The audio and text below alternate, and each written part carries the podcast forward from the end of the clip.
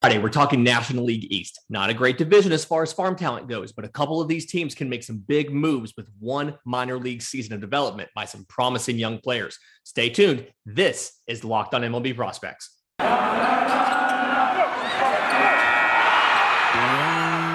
You are Locked on MLB Prospects, part of the Locked On Podcast Network. Your team every day.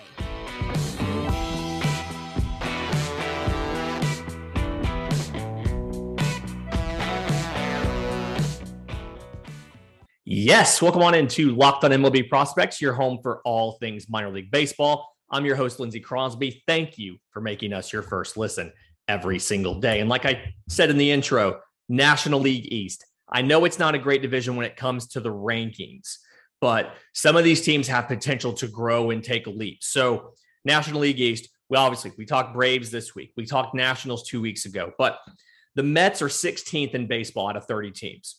The Marlins are 20th. Atlanta's the 22nd, Philly's the 23rd, and Washington 26th. So everybody in this system is average to below average as far as level of farm talent. But I think the Mets and the Marlins have the most potential to kind of grow and and and take a leap. So the Mets are weak on high level pitching, but they have a strong group of, of position players at the top. And then on top of that, they've got two top 15 picks next year. They get they have their own pick, the 14th overall, and then they have the 11th for not signing Kumar Rocker. So they have the ability to to climb the rankings quickly. So right now, three Baseball America top 100s: uh, catcher Francisco Alvarez, number 13 overall, third baseman Brett Baty, 39th overall, and shortstop Ronnie Mauricio, number 92nd overall. And so Francisco Alvarez. Uh, He's a catcher that really used his time at the alternate site in 2020 to, to hone his offensive approach. He needs to keep working on his defense, though. So I think with some refinement, he could be in New York by the middle of 2023. He's going to spend all 22 at double A. And what he's trying to do is he's trying to get to, to average. His goal is average defensively. He needs to work on framing. And specifically, he can receive the ball well, but he needs to work on how to present the ball to try to earn um, earn his pitcher some strikes.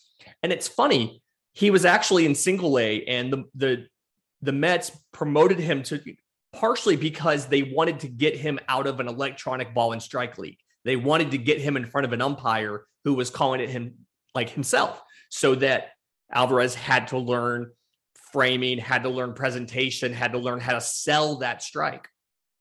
He's got he's got plus just like raw arm strength when he's behind the dish, but his his his mechanics aren't that efficient, and so there's a lot of wasted movement, and it results in an average to below below average throw to second. And so what he needs to do is he needs to refine his technique so that he can get rid of that wasted movement. And I think his plus raw arm strength can get him up to average throwing.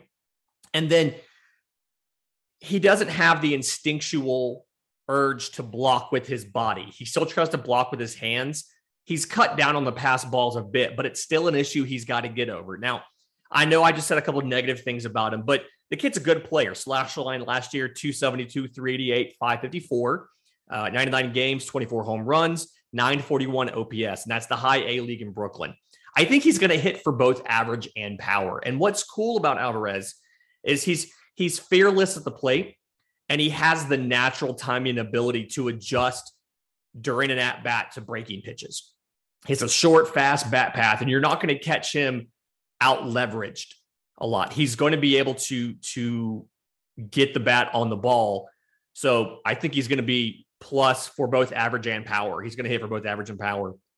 And like I said, guy that can be in New York by the middle of next year, provided everything goes well this year. Like I said, he'll start at double A. You want to see him get moved up to AAA sometime in the second half. And just depending on one, catcher play and you know for the Mets, and then two, how well he does when he moves up to AAA will kind of determine when he goes to the show. But another guy that kind of did like a uh, like Alvarez and took time at the alternate site to improve himself is third baseman Brett Baty. So I think he's going to debut sometime this year. He's a great athlete for his size. He's got a chance to hit for high average uh, and he's got plus on base ability, and I think he might have plus power. He just has to elevate the ball a bit. He's he hits a lot of ground balls right now, and as we've seen during the the I guess the sabermetrics revolution, whatever you want to call it, uh, ground balls are just seen as obviously more likely to be outs than a fly ball is, and so you want him to pick those up from a ground ball to a line drive. But he's gotten better at third base. He's got uh, some quickness. He's got a strong, accurate arm. And I like what New York did with him late in the year last year. They had him try some left field as well. And this is something we had a question on Monday from Jeremy about all the different uh, Mets prospects and guys they have that can play in the infield. And we still think there's going to be some movement out of that infield. But the whole goal here with trying Baty in left field is you want to just make find out as much information you, as you can about where he can contribute defensively so that you can force his bat into the lineup. You can get him in there. I do think he'll be up sometime in 22. I don't think he'll break camp or spring training with the team, especially because we're probably going to have a shortened spring training. Hopefully, we don't have a shortened season, but I definitely think that he's a guy you're going to see in 22 in New York, and he has a chance to make an impact. I think he has a chance to really contribute at the major league level. And then a guy that you're not going to see this year, but you're going to see him probably next year. Shortstop Ronnie Mauricio. He didn't have a slam dunk 2020 at the alternate site, uh, but last year he did break out for 20 home runs. Like I said, I think he's going to be a 20, 2023 guy. Offensively, he's a really tall hitter who doesn't walk a lot. Uh, really high exit velos, 90th percentile. Uh, he's gotten better at not chasing outside of the strike zone. I mean, he came down from 52% chase rate in May to like 33% in August. Uh, he's better. He's a switch hitter, but he's better as a lefty. He gets less chases, more barrels from the left hand side. And defensively, for shortstop, he doesn't actually run that well. He's got a strong arm, he's got good reads, but it's something where I think he may ultimately need to end up moving to third. Um, but then when you look at a lot of the pitchers in this system, like I, I, I talked about, a lot of these guys are not major league ready. You look at their rest of their top 10. Right hand pitcher Matt Allen had Tommy John. He's expected July 23. Uh, right hand pitcher JT Ginn late this year, early next year. Uh, right hand pitcher Joel Diaz, 2021 international free agent. He's going to be in low A.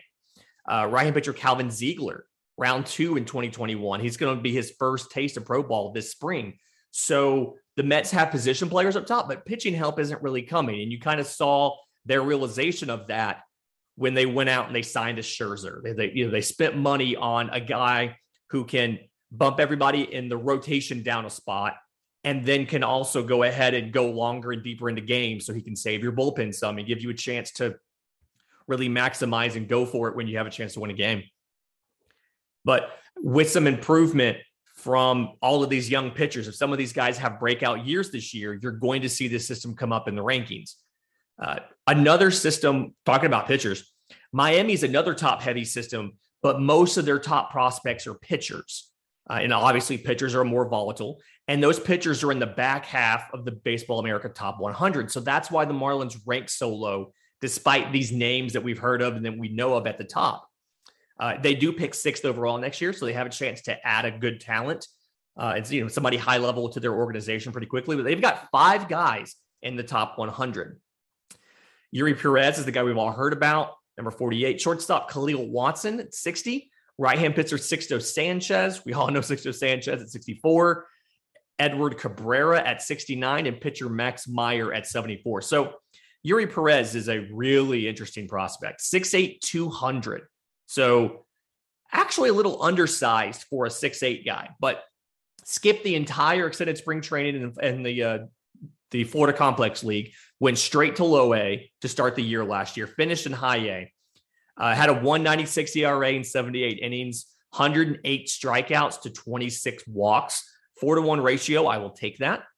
And his pitch mix is really good. So he's got a four seam fastball. It's a plus pitch, averages 95, rides up really well in the zone. You like to see it. Uh, changeup's a plus pitch, averages 83. So he's got a good spread between those. It's got a solid fade, uh, solid fading action, but he needs to get better at disguising it. If you if you watch closely, he doesn't always do it, but if you watch closely, his arm actually slows down as he's delivering the changeup. So get a little deception on it by being able to throw it with the same arm speed. He's got the confidence in it. He just needs to disguise it a little better. And then the curveball is, I'm going to call it average now. It's 77 to 80. He spins it really well. but he needs to get some more consistency and power to it. I think it's going to be an above average pitch. I think that's the potential on this thing. The Marlins have challenged Eury Perez to add 20 good pounds.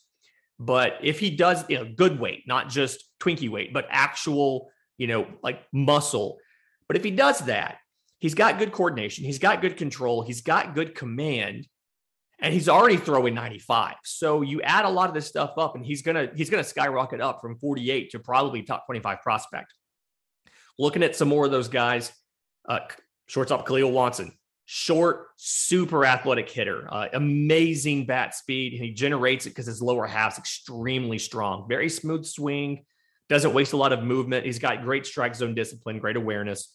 Has to work out some minor kinks in the swing, but still amazing swing. Defensively, he has the speed and the athleticism to play short, but he has to work on his footwork as well as kind of focus a bit on refining his defense as a whole. So he makes the difficult plays, but he sometimes doesn't make the easy ones. And he's got good speed. So if the defense doesn't pan out, you can move him to center field. He can play center field. But if the defense does pan out, you've got an offensive minded, kind of mashing middle infielder. You can pair him with Jazz Chisholm, and you can probably sit back for eight years and be happy with what you get there. Sixto Sanchez, the guy we've all seen, obviously had a great cameo in 2020, had a capsular tear in his throwing shoulder in 2021, so didn't actually pitch for that last year has an elite uh, fastball. I mean, averages 99. Shuts. Uh, double plus changeup. The slider is potentially plus, and the curveball is above average. So if he's if he's back, if he's back from the injury, he's a number two. He's a great starter in Miami. Uh, Eduardo Cabrera has seven starts in Major League Baseball. Same thing. Coming back from injury, he had bicep and back injuries. He's a good middle of the rotation guy. And interesting with him, he's got a fastball. It's in the upper 90s. He doesn't throw it a ton, 26% of the time in AAA. Uh, his changeup is about 93. You'd like to see it a little bit slow, uh, slower, but it does have good uh, late fade from a lefty. It's got good deception. His curveball is low to mid 80s. His, his slider, it's new, it's upper 80s. It has a short break, but it kind of sweeps. So it's a dramatic movement. It's just not a, a lot of movement. It, it's you'd rather have short sweeping movement than long lazy movement. But anyway, and then Max Meyer, 2020 round one pick, debuted last year in double A. So big jump there 111 innings, 227 ERA, 130 strikeouts, 42 walks.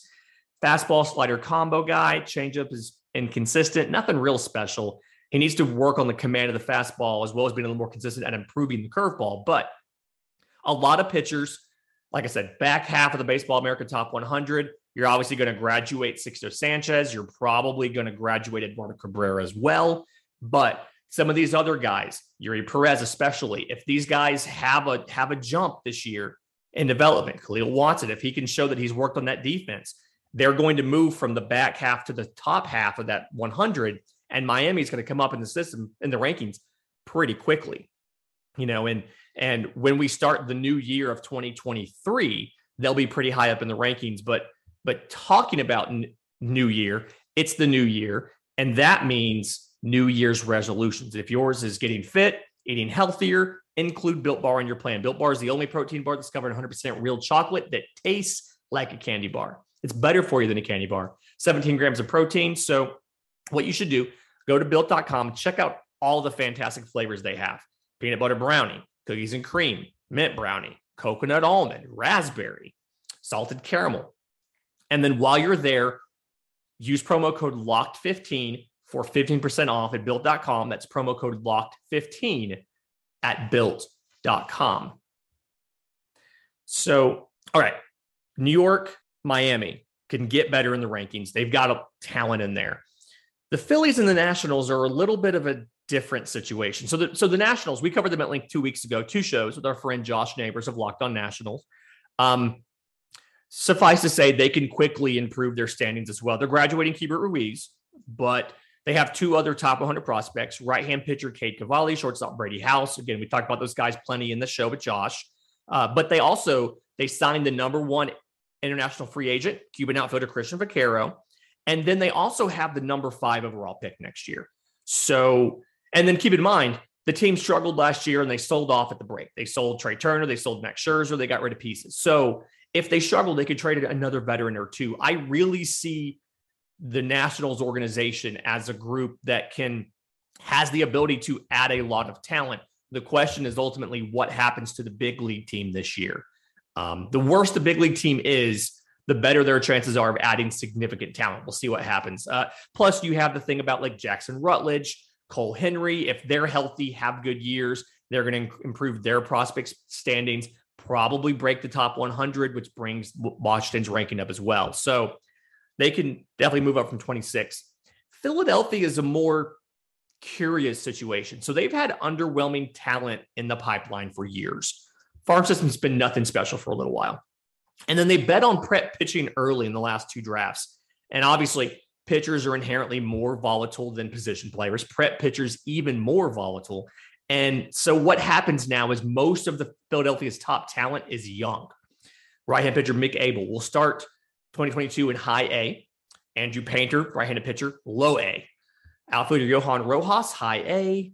Outfielder Ethan Wilson, somewhere in A ball. I'm not quite sure where, but like a lot of those guys, obviously pretty young. And then the ones that are closer to the big leagues, I don't think they're going to feel be huge different makers. So Bryson Stott, uh, shortstop, second base, not quite sure which one he's going to play. He kind of feels like a jack of all trades, master of none situation. And then catcher Logan O'Hoppe, currently blocked by JT Realmuto, who I think we can kind of consensus agree is a top five catcher in baseball. And you've heard a lot from guests that we've had. I'm thinking about our chat with the Royals yesterday about you find a way to get their bat in the lineup. And I, you know, JT Realmuto, I had him in fantasy, so I know this. He had he had a handful of starts at first base last year. So you can, you know, and then we are going to have the DH, it looks like in 2022. So you can find a way to get Logan O'Hoppe in the lineup. But both Logan O'Hoppe and Bryson Stott don't necessarily feel like difference makers. They kind of just feel like they're they'll contribute, but they're not going to be the guys that either, that either make or break uh, the entire like the entire season for Philadelphia. And so much of Philadelphia's talent is a couple years away. And so I don't necessarily know what Philadelphia is going to do uh, at the big league level as far as their farm system is concerned. I don't think you're going to see much of an impact unless they trade veterans away for prospects or trade prospects to fill holes on the big league team. But when they do call these two guys up, they are going to, I mean, if you're smart, you might want to, you know, buy a share of Logan O'Hoppe. You might want to buy a share of JT Realmuto if he gets to play more first. Maybe having a little bit of um fresher legs from not bending and crouching so much at first. I'm sorry, at, at um while while catching. And then if you're in the mood to, you know, buy shares and stuff and put money on stuff, Bet Online has you covered this season with more props, more odds, more lines than ever before as football continues our march through the playoffs right to the big game. BetOnline.net remains the best spot for all your sports scores, your sports podcasts, and news this season. And it's not just football. BetOnline has up to the minute info on pro and college basketball, NHL, boxing, UFC, and then live real time updates of current games. So don't wait to take advantage of all the new amazing offers available for the 2022 season because BetOnline is where the game starts.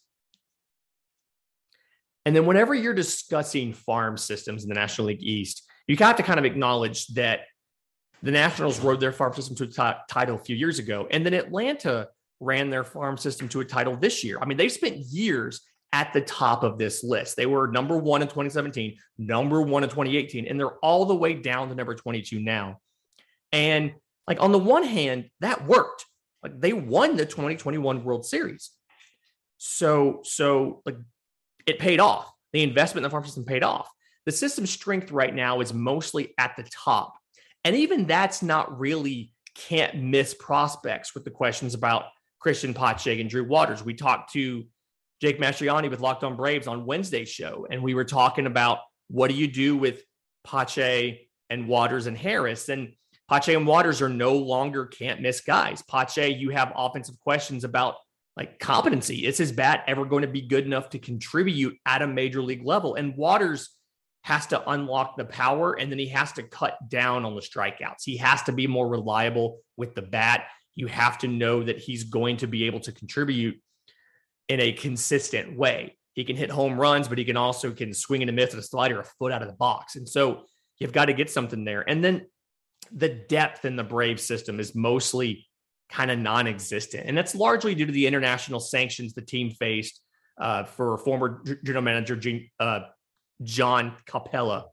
and wild that he's effectively banned from baseball for life. But I mean, obviously, we've talked on the show before about how international free agency isn't the best way to handle this, and he he went outside of that system to try to gain an unfair advantage. So I get it. Uh, but now you look at the Braves having signing restrictions, losing a whole international class, and then restrictions international free agency that just ended this season. And the Braves are weak in the entire infield, especially the corners, especially so first and third are weak. Second's not great. Shortstop, you have guys there, but you don't have as many guys as you would have in another system. And it's just, I mean, lower level prospects for Atlanta are so hard to come by that the Braves didn't even field a Dominican Summer League team in 2021. And so if you're looking at this these farm systems and you're trying to figure out how to rank them, obviously the Baseball America has a Mets, Marlins, and then Atlanta, Phillies, and Washington. And I think going in like through the year as the year goes, I want to say that the Marlins have more talent than the Mets. They do. The Marlins absolutely have more talent than the Mets, but the Marlins are going to graduate some of these guys like a Sixto Sanchez, who's going to be pitching in the major leagues. And I think the Mets after this season will still be on the top of this list. Um, Marlins will probably be right behind them. And I do think Washington's going to come up. I do like some of these Washington pitchers. I do like Jackson Rutledge. I do like Cade Cavalli. I do like shortstop Brady House. I like some of these guys. And I think some of these guys are going to bring that system up as well. And then I expect the Phillies system to probably be about where it is. And then I think the Brave system is going to come down. I think is going to come down from 22 down towards that 25, 26 area where Washington is now. And that's obviously before you figure out what happens with the Freddie Freeman situation. You heard from our friend Jake Mastriani that if the Braves don't resign Freddie Freeman, which you don't want to think about, but if they don't, they're going to have to go out and get a guy like Matt Olson, which means getting, you know, letting go of more prospects, letting go of, you know, a Langeliers or a Contreras, letting go of a Harris or a Pache or a Waters.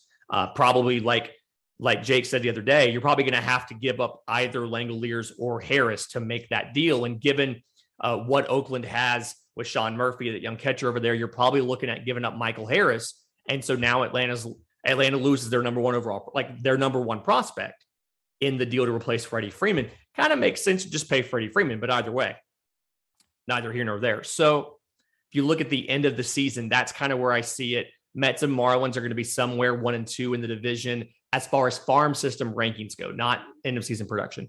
Um, Washington's going to probably going to come up to about three. Philadelphia's probably going to stay four. Atlanta's going to drop, I think, from third to fifth.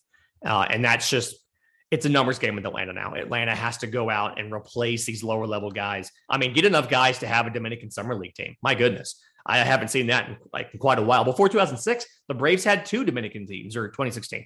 Before 2016, the Braves had two Dominican Summer League teams, and now that it, they went to not fielding a single one. So, if you have thoughts about the National League East or any other questions about the show, you know, uh, things you want to know about, reach out to me. I'm on Twitter at Crosby Baseball. Follow the show on Twitter at Locked On Farm. You can send your questions, your comments to Locked On MLB Prospects at gmail.com. We've got a Money Monday coming up. We're talking business to sports. We're talking CBA. We're talking minor league baseball business.